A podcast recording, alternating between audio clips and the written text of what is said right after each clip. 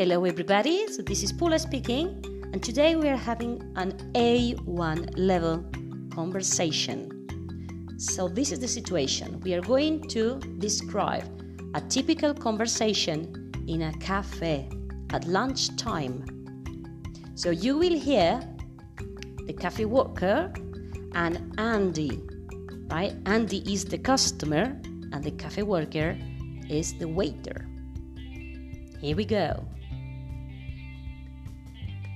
Next, please. What would you like? Um, can I have a burger, please? Right, a cheeseburger or double cheeseburger? Uh, double cheeseburger, please. Okay. Anything else? Yeah, I'd like some banana cake. Uh, would you like a drink? Uh, yes. Uh, can I have an apple juice, please? Okay. So that's one double cheeseburger, one banana cake, and an apple juice. Uh, what's your table number? Table 3. How much is that?